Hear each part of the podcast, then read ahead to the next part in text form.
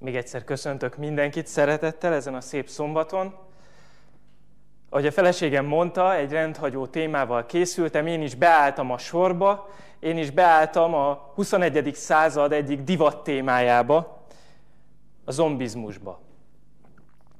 Mindenkornak megvan a maga trendje, egy, körülbelül egy tíz éve a vámpírok hódítottak teret, Előtte volt Frankenstein, előtte volt minden kornak a maga szörnye. Voltak múmiák, és a többi, és a többi. Rengeteg hasonló téma van. Jelenleg a zombi trendben élünk. Amikor elképzeljük az éle, élő holtakat, legalábbis a zombikat, akkor általában nem egy kellemes látvány tárul elénk. Mégis miért van az, hogy egyáltalán foglalkozunk ezzel a témával? Miért van az, hogy előveszünk filmeket, amik erről szólnak? Miért van az, hogy előveszünk számítógépes játékokat, amik erről szólnak, holott nem egy kellemes látvány? Sőt, jó hír az, hogy ismerjük a zombizmust elég közelről. Jelenleg is szerintem sokan átéljük ezt a kort sokan szenvedünk ebben a betegségben. Főleg miután a kisfiam megszületett, utána tapasztaltam meg, hogy miről is szól ez. Milyen az, amikor 8-12 órát dolgozik az ember egyhuzamban, teljesen kimerül, aztán hazaérve a kisfia még játékot igényel, szeretné azt, hogyha vele foglalkozna az ember, és természetesen ezt teljesíteni kell. Majd aztán, amikor úgy dönt olyan 11 óra éjfél tájt, hogy ő már aludni szeretne, csak éppen nem tud, és az ember még próbálja altatni, akkor közelítünk ehhez az állapothoz. A zombizmus jelen van közöttünk, találkoztunk vele, élünk benne, főleg amikor nagyon ki vagyunk merülve, de ma nem erről a zombizmusról fogok beszélni. Bár ilyenkor a legjobban csak egy sporttevékenységet tudunk végezni, a fedett pályás távolba nézést. Ma egy másik fajtájáról fogunk beszélni. A zombi történetek olyanok, mintha a modern kor egyik szülöttei lennének. Pedig egyáltalán nem Erről van szó. Azt nem szoktuk tudni, hogy ez egy elég idős mitológiára épül. A mai élőholt ábrázolások a voodoo hitvilágból erednek. Legalábbis legnagyobb részben onnan eredeztethetőek. 18. században afrikai rabszolgákat hurcoltak el, afrikai embereket hurcoltak el rabszolgának, és megtiltották nekik, hogy a vallásaikat, a különböző vallásaikat gyakorolják. Rájuk kényszerítették a kereszténységet. Ezek a rabszolgák nem teljesen értették meg a kereszténység lényegét, így hát elkezdték a saját szájuk íze szerint formálni. Kicsit keresztény is, meg kicsit nem is. Ebből lett a vudu. A vuduban egy pap vagy egy mágus képes arra, hogy egy halottat feltámasszon. Probléma csak az, hogy ennek a halottnak, élő halottnak nincsen önálló tudata. Nem úgy néz ki, hogy ez az ember onnantól kezdve él, hanem valakinek a parancsait követi, valakinek az utasításai után él, és nem egy önálló lény. Általában a mágosok és a papok a mitológia szerint rabszolgának használták a zombikat, ma már így mondjuk, ők élőholtnak mondták, hogy az ügyes bajos dolgaikat intézzék.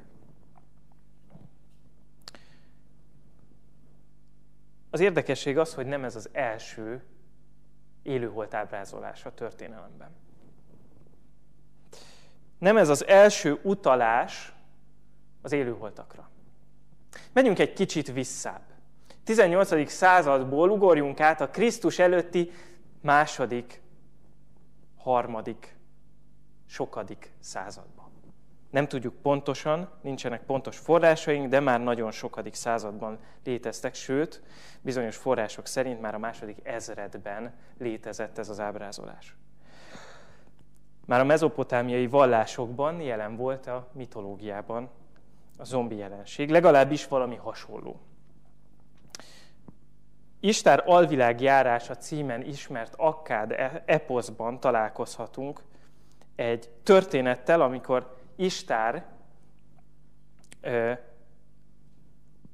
Istár fenyegetőzik élőholtakkal. Kísértetiesen hasonlít ez a leírás a mai zombi felfogáshoz. Isten az alvilágba megy azért, hogy találkozzon nővérével, Eres Kigállal, a holtak úrnőjével. Viszont az egyik kapuban, illetve minden kapuban megállítják őt, és az egyik kapuban már annyira mérges lesz, hogy elkezd fenyegetőzni. Következő mondatok hagyják el a száját.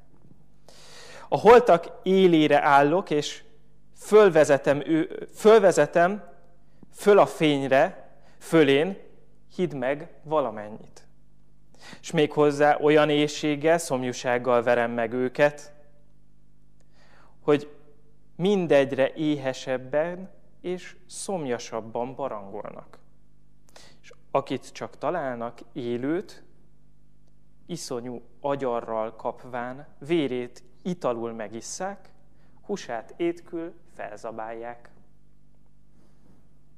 Nagyjából egy mai zombi film erről szól.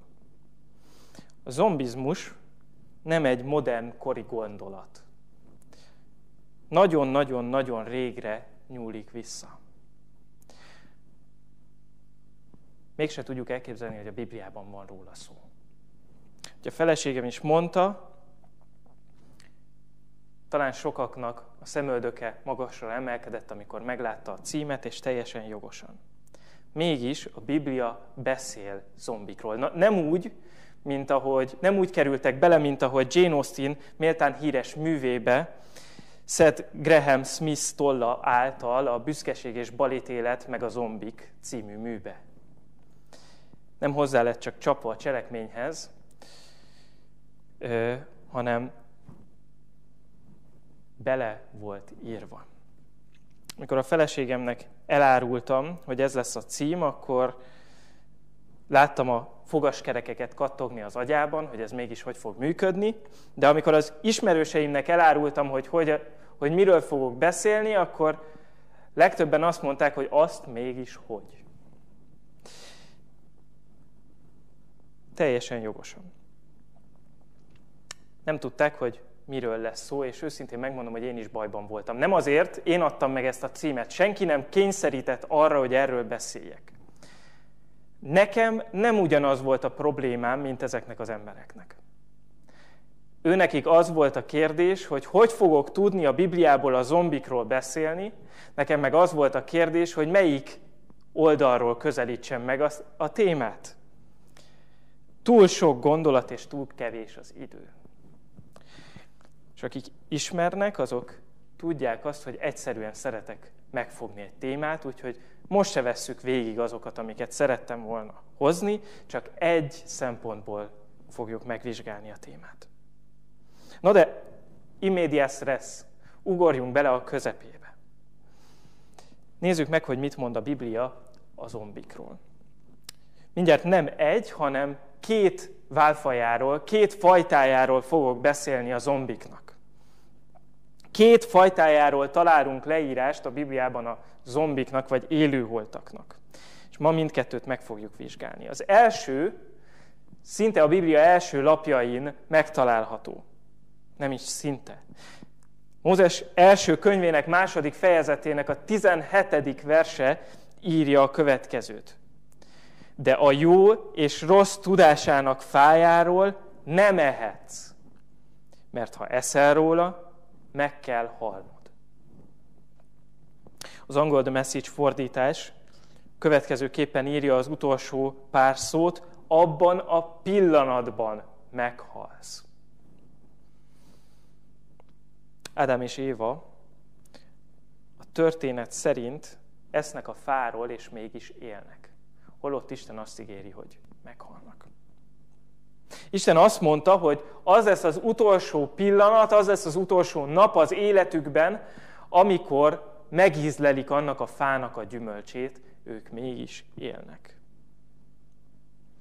Halálos ítélet, világ leghalálosabb mérgét a szájukba teszik és lenyelik, mégis tovább élhetnek, magyarán szólva ők a történelem első élő halottjai. Abban a pillanatban, amikor a gyümölcsöt leszakították, és beleharaptak, már halottak voltak. De egy kicsit menjünk mélyebbre. Miért van ez így? Egész addig nem kellett volna megismerjék a halált. Egész addig, amíg nem ettek abból a gyümölcsből, Ádám és Évának nem kellett volna megérteniük azt a kifejezést, hogy halál. Soha nem kellett volna találkozzanak ezzel a gondolattal, soha nem kellett volna foglalkozzanak ezzel, de szakítottak a méregből, szakítottak a gyümölcsből, és innentől kezdve élő holtak lettek. Ha valaki nem hiszi el, hogy ez így van, annak most be fogom bizonyítani. Nézzünk meg egy pár jellemzőt, ami a zombikra is igaz, és később bebizonyítom, hogy Ádámra és Évára is igaz. Kezdjük a zombikkal. Ahogy az igeírdetés elején elmondtam, ez már egy régebbi mitológiából ered, nézzük meg az eredeti felfogásban az élő holtaknak a jellemzőit. Az első gondolat halottnak kéne lenniük, de mégis élnek, vagy legalábbis élőként viselkednek. A második, szükségleteiknek élnek, legalábbis ez a modern felfogás szerint, de ha, ha azt veszük a, a mezopotámiai hitvilág szerint is, azt mondja Istár, hogy, hogy élőként olyanok, akik csak zabálni és inni akarnak. Semmi más nem tesznek. Harmadik, parancsolnak nekik, legalábbis a vudu felfogás szerint így van. Nincs saját akaratuk. Nem a maguk urai. Az addigi élete és kapcsolata megszűnik, és egy teljesen más világban kezd élni, elszakadva a társadalomtól.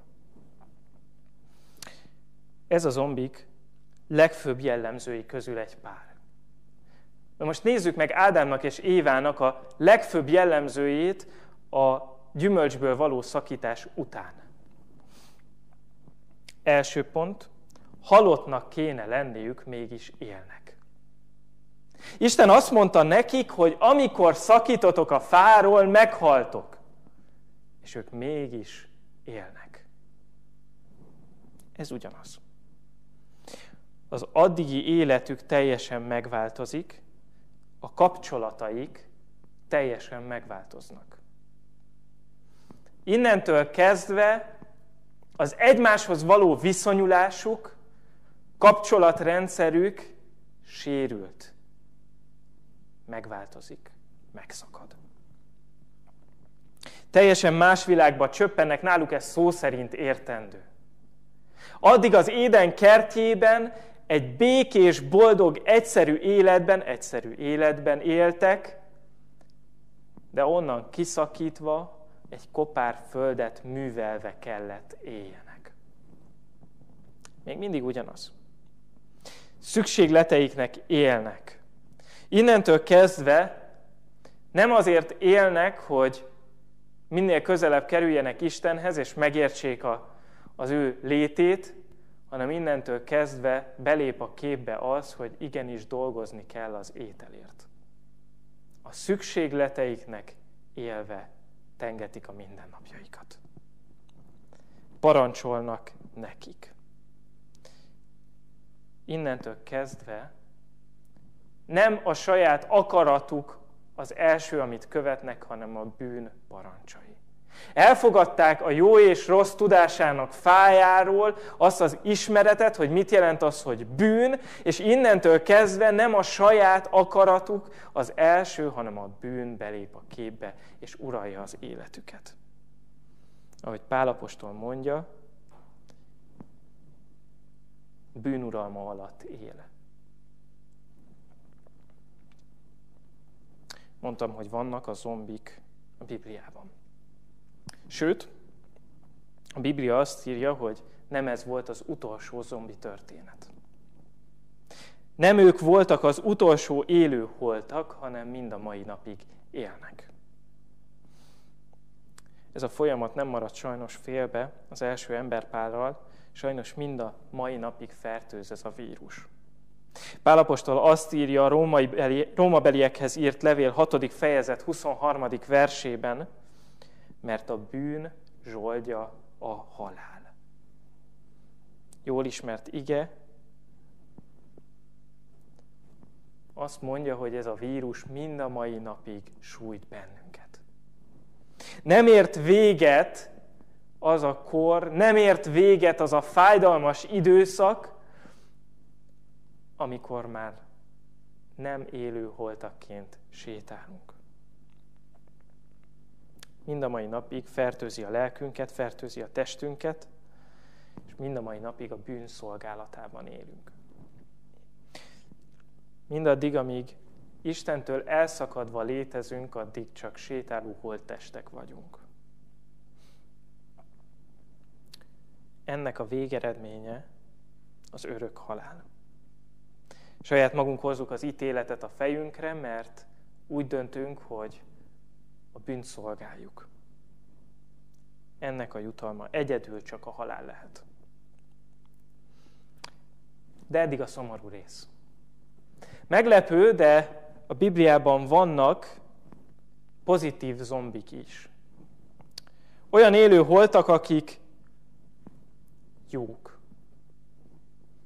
Jézus beszél egy másik fajta élőholtról, méghozzá Lázár feltámasztásakor. Lázár, aki Jézus barátja, meghal. Jézus már csak a temetésre ér oda, és a gyászoló tömegből kilép Márta, Lázárnak a testvére, odalép Jézus elé, és elkezd beszélni a mesterrel.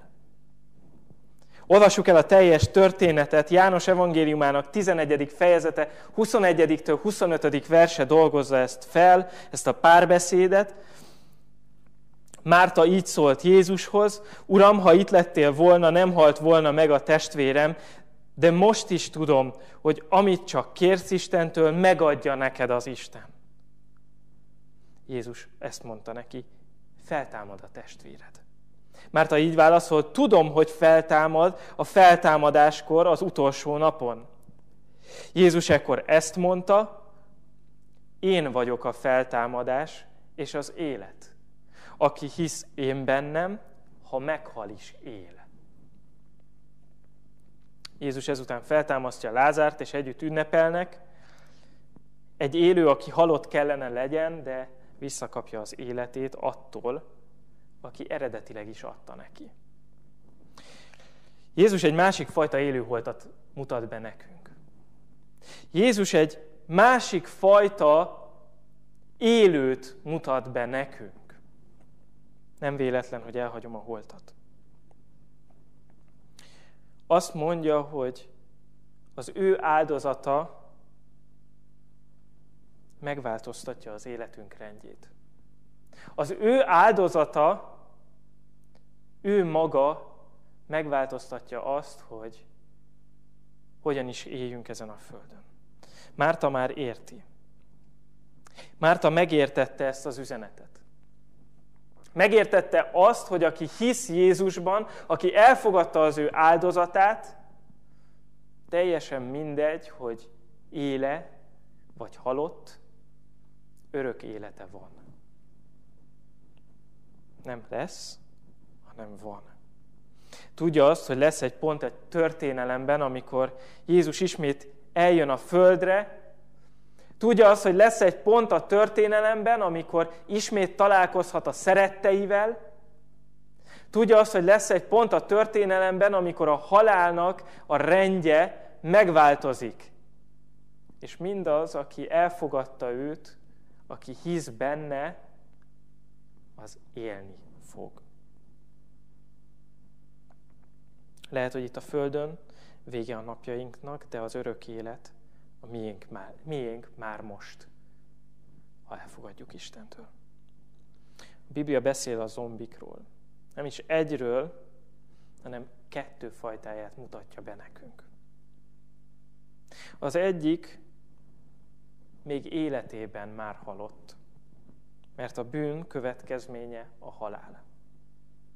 A másik, aki akár meg is halhat, mégis él, mert Jézusban hisz, és az örök élet az övé.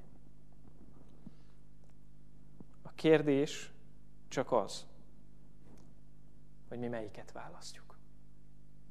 Hajtsuk meg a fejünket egy imára. Drága mennyei édesatyánk, köszönjük, hogy Te örök életet adtál nekünk. Köszönjük, hogy ha melletted döntünk, ha elfogadjuk a Te áldozatodat, akkor örök életünk van már most. Köszönjük, hogy neked nem akadály az, hogy feltámasz bennünket holtainkból, és ebben bízhatunk, és erre láthatunk példákat a Bibliában.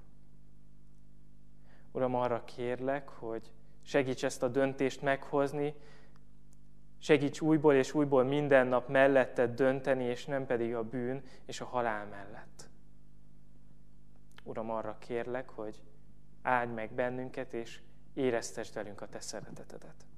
Köszönöm, hogy meghallgatsz. Amen.